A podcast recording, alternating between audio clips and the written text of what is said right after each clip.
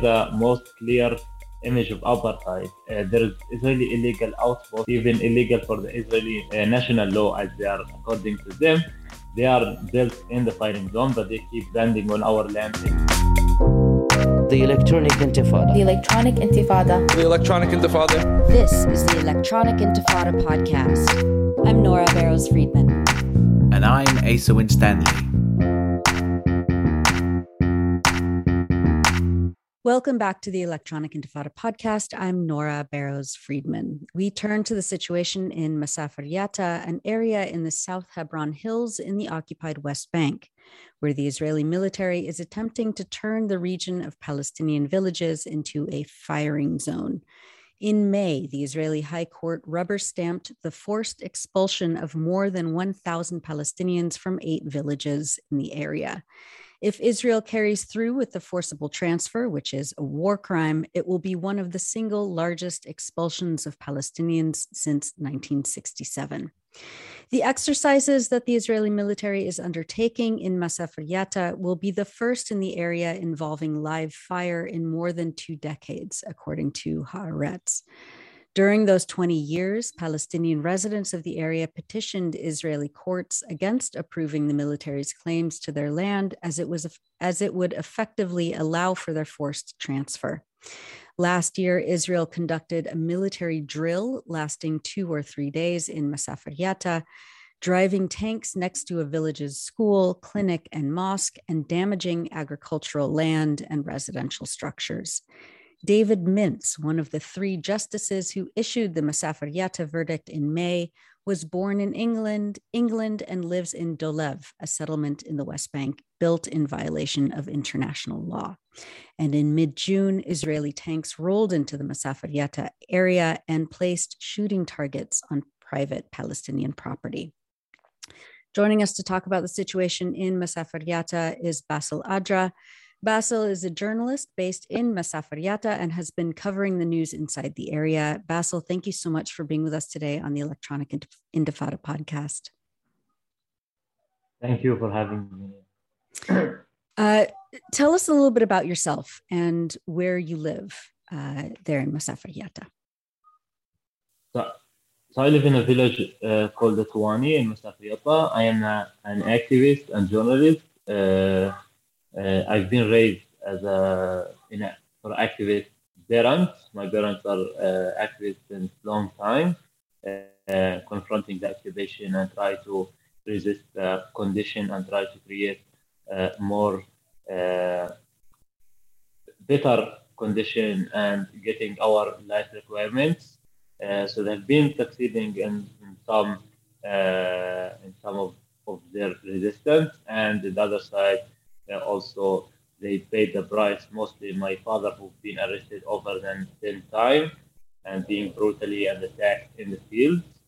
Uh, I mean, succeeding in getting some of the our life requirements should be normal and simply, and we should have this uh, life requirement. Uh, but because we are under occupation, under a military control, uh, our life has been going on very hard and uh, soldiers and settlers on the ground putting us in very harsh conditions. So uh, we we like they became activists and me as well to resist this uh, situation Basel, let's talk about what's happening right now outside your window. Um, you posted a video on Twitter on June 28th of the Israeli military placing targets on one of the main roads and opening fire. Um, just a week before that, you posted to Twitter that, quote, tons of Israeli soldiers d- just started training in Masafer Yatta they're driving war tanks near the school as children watch, terrified. They're placing targets on cars and windows. They're doing this to evict us in the most brutal way possible. Tell us about that and and uh, you know and and what keeps happening. I mean, you know, this Israeli court order happened in May. Tanks are already starting to to act like this is um, you know a, done deal. So after the court decision in the 4th of May, the Israeli occupation army on the ground announced that they're going to start uh, the military exercises in the area and between the communities and nearby houses uh, and the structure of the communities. They even in the beginning of it uh, uh, asked specifically to uh, evacuate the people in Khalid Zabi'a out of their homes for the uh, military exercises, and then they withdraw that request. But even they uh, uh, keep doing this uh, military exercises. According to them, it will keep for one month for now. Started last week, this week as well, and there is another two weeks that they uh, gonna bring in tanks and uh, like doing live fire shoots and the drones, uh, all like around their military uh, exercise, which is uh, a fake uh, uh, tool and a fake uh, brutal tool that they are using uh, as our area as a firing zone. Just to evacuate us as Palestinians from uh, the area of Masafer Yatta toward uh, Area A, where it's Yatta and the big Palestinian cities, and evacuate us from Area C, where our homes is, to make more rooms for the Israeli settlers. Here, the most clear image of apartheid. Uh, there is Israeli illegal outposts, even illegal for the Israeli uh, national law, as they are according to them. They are built in the firing zone, but they keep expanding on our land every day, uh, getting farms, getting infrastructure to uh, steal more of our land. They are backed by the state, getting all the, the support, while the same uh, the same state come to demolish our homes and to do this military exercise uh, for very clear goal, which is like to evacuate us as Palestinians from this land and to make it for the Jews. Give us a sense of um, how the community is fighting back. Um, what has been happening in terms of any resistance to the encroachment of the Israeli military and the plans to confiscate your your land and villages? Um, what's been happening to activists and just you know regular community members um, who are trying to resist this? Uh, regular community members are tired and exhausted from this life. I mean, the first step and the, the main step they are doing is to keep staying in their homes and facing these harsh conditions. This is going on for decades. It's not just from the 4th of May. We've been reporting about this uh, since long time, and this is happening before I, I got born here in Masafer Yatta because uh, the, the, the designation of our land is a firing zone area uh, come out in the uh, early of the 80s. Uh, so since then, people ha- has faced like hundreds or, or thousands of demolitions of the structure, started from caves, tents, homes, bulldozering roads, cutting water supply, and no electricity. Uh, so living and uh, facing this harsh condition is the main resistance that the people is doing here uh, in the Masafer Yatta. The other, uh, the other resistance that we are doing is since this like uh, decision has come out, we uh, mainly protesting on Friday on the highway, on the entrances of the villages. Uh, peacefully, we're carrying signs and flags and chanting and carrying signs also, but uh, always the occupation army, police, and settlers terrorizing our protest. In one of the protests that happening happened in Masafer Yatta, where uh, settlers involved in the uh, in the oppression of uh, the protest uh, with the Israeli occupation soldiers and standing next to the soldiers throwing the stones. Uh, there was a video that published when Israeli settler from the outpost Mitzpe Yair throw a stone at two Israeli left-wing activists and solidarity activists who come to the area and injured two girls. And we see in the video the soldier stand uh, nearby and let the settler to run back to his outpost without uh, arresting him. In another protest, also uh, the same settlers from the same outpost uh, were throwing stones at uh, journalist cars and breaking their uh, glasses, as well injured two Palestinian uh, activists, and one of them were injured brutally in his nose and got his nose broken by settlers violence. Today, we just uh, had a protest. They detained also the Israeli uh, occupation soldiers. Uh, they detained a disabled Palestinian guy and arrest another uh, four solidarity activists. And this has been going on since uh, the decision that come out. As well, there is the military exercise that come and limit the movement of people. Uh, and within that, the army, the occupation army set up tents in the area in between the communities and the main road, uh, confiscating Palestinian cars under the pretext that they're moving in the firing zone area. Uh, for three days almost, they detained two activists and confiscate their cars, and this has been going on since the designation. Basel, you're a young journalist, um, and uh, I mean, what is it like being a journalist, trying to cover what's happening in, you know, your neighborhood um, for, uh, you know, the outside world, for um, for local media inside Palestine, um, you know, especially in the wake of the killing of Shireen Abu Akleh. Um, what what what is it like working as a journalist right now? uh, killing Shireen Abu Akleh is really a crime that uh, it's really terrible and uh, heartbreaking uh, after getting that news. Uh, me and other activists and journalists on the ground here were really putting ourselves in risk to document what's going on, to show the truth and what's really happening on the ground while the Israeli media or Israeli occupation uh, forces try always to, to lie and to upside down uh, the truth. Uh, my home, for example, were raided in, in December 2021, and the uh, occupation forces raided my home, confiscated five cameras and laptop and the car that I use alongside with other activists to document their crimes in, in the area.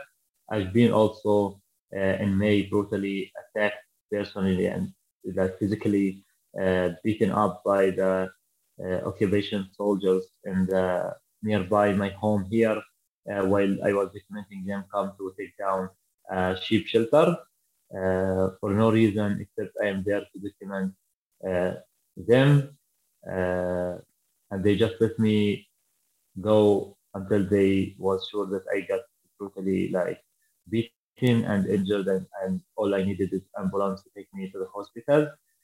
As well, for example, in the beginning of the pandemic of Corona 2020, I was also beaten up by four soldiers, and my camera was taken away, and they took uh, off uh, the SD card that I filmed them chasing shepherd within the settlers from the outpost uh, nearby. Uh, always always facing this kind of stuff on the ground. Also, my home were, were raided like at night uh, from February till today at least seven times. Uh, not just my home, but other homes in the community as well. Take arrest. My father was detained twice. I was beaten. They tried hardly to take my phone while they were like beating up a solidarity activist and as well took his camera. Uh, the same thing we faced from the settlers also on the ground. Uh, attacks by dogs, by stones, live fire uh, shoot uh, that they do next by to the soldiers, breaking our cameras. So this is how it is to be a journalist on the on the ground. Ugh, I'm I'm really glad you're okay. Um, let's uh, talk a little bit more about the court ruling. As I mentioned in the introduction, one of the Israeli High Court judges who issued the ethnic cleansing verdict for Masafer Yatta is a settler living in an illegal settlement colony in the West Bank who represents settlers and the army that protects them.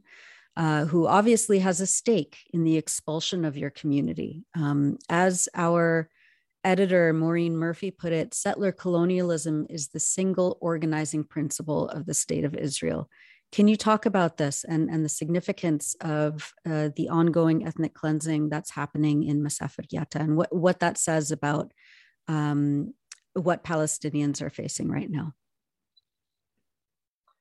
Uh, you know, in the like the, the, designation where in the beginning of the 80s to be inside our land, the firing zone, it was it come out from uh, an Israeli Ariel Sharon, who were at that time uh, the Minister of Agricultural ministry. So he said he wants to do this firing zone area in the West Bank, which is 18% of the West Bank firing zone area.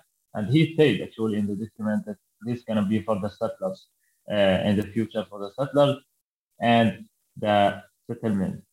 Uh, for example, in our area, 52,000 dunums, uh, 12 community were declared a firing zone, which means they're gonna remove them and to build uh, settlements and outposts for the Israeli settlers to come and live here.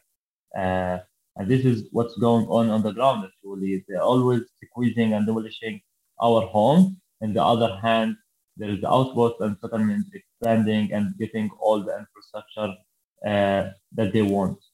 In 1999, happened the first brutal evacuating of uh, the people of Masafer Yatta when I was three years old. 700 people were brought in trucks with their stuff, with their sheep. All their homes were wiped out and were uh, like taken away by the Israeli occupation military trucks without any alternative solution. They just throw them in the in the uh, landscape and other communities which is not in the fighting zone.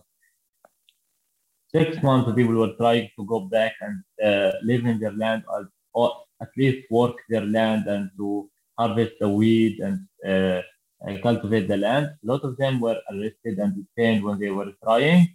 A lot of their sheep were confiscated by the uh, military. After six months, they got uh, a, mili- a temporary court decision that they can go and live in their land until the final court decision will come out. So all these 22 years, they were fighting in a legal battle uh, to save their land and to, to keep living in their homes. The people brought every and each single uh, evidence that they could to prove for this court, uh, for, for, the court to prove that they, they, they were communities existing here decades before. One of the evidence is aerial photos that before the 1948 and to show that there were structures and communities in the area. And the answer of these judges were in the occupation court saying, yes, there is the structures, but how we can show that there was a life in these structures. Uh, and the other excuse, they said, the, the people of Masafer Yatta like us, we brought the evidence late, like after 20 years and it took them 22 years. That means like for them late because we do uh, like the people here did the appeal uh, in in 1999, and which means the area was declared a firing zone in 1981. And only people did, the appeal only when they were evacuated, and before a lot of people didn't know that their land is a firing zone or were declared like this, even though there was no human rights organization working in the area, no lawyers, simply people who really doesn't understand the law, the law of the occupation, which is opposed on us, and we don't choose it, and we don't vote for it, which just opposing on us by gun. So since 2000, they start to bring in evidence, and from 2000 till 2022, like the 4th of, of, of May 2022, took the court to check this whole evidence and to come out with decisions that the people were very late in bringing in this evidence. And this shows that this is just a political decision and not a judgment. A settler, as you mentioned, take this decision according to his ide- ideological, which is to he's living in a settlement, so he wants more settlers to come live in all over West Bank and to keep colonizing the area and ethnic cleansing the Palestinians. It's very clear, it's on the table that the apartheid uh, is very clear in, in front of the international community and this, those governments who keep supporting Israel uh, with their dollars, with their money, uh, and keep funding this uh, occupation, soldiers who use the money to demolish our homes, our sheep shelters, uh, expanding settlements, chasing us in our land. And it's, it's all hypocrisy you know, no one wants to big fight. No one wants to really protect the human rights. No one want to fight for the Palestinian rights. Uh, it's all condemning and sending statements, but without any serious steps. Um, Basel, how are people in Masafer able to fight back after this court ruling? What are their legal options at this point? Uh, no, no legal option after this like for, for the Israeli occupation courts because this is the highest uh, court decision. The, the lawyers try to do something in this month, in July, but no, no expectation that this will change the de facto or the decision that were uh, taken. Uh, I believe that there is our work on the ground, our steadfastness on the ground, and to create a movement through the media and the international community to put pressure through the through the international authorities on the Israeli authorities to stop what they are uh, doing. And um, what can people outside of Palestine do right now to support uh, the people of Masafer Yatta and and enact that kind of pressure? I mean, sh- sharing our stories, keep writing and talking about Masafer Yatta. Also, if they can come on the ground to be on solidarity, being in our protest, being protective presence uh, with the shepherd, with the school students in the community during the training, uh, as well protesting and sending uh, letters to their representatives and their representatives in the government to uh, to take serious steps against this and to stop this. That's the voice of Basel Adra. He is a young journalist um, working uh, and living in Masafer Yatta, an area in the South, South Hebron Hills. Um, Basel, if uh, people want to follow you on Twitter, what is your Twitter handle? Uh, uh, you want to put link? My name is Basel Adra. I don't know if you want to put the link there. Sure. Yeah, we can just, uh, let's see, I have it up here. Also, I write for 972 magazine. There's articles you can find out to read more uh, in detail about the story of Musafir. Great. So, um, 972 magazine and also your Twitter handle is at Basel uh, underscore Adra. That's B A S E L underscore A D R A. Basel, thank you so much. Please be safe and we'll um, have you back on very soon. Thanks for watching this video. Please subscribe to our YouTube channel hit like, leave a comment. These engagements help us with the YouTube algorithm and it helps us to get around Silicon Valley censorship as much as possible. It does make a difference. You can also support our journalism by going to electronicintifada.net and clicking on donate now. Thank you.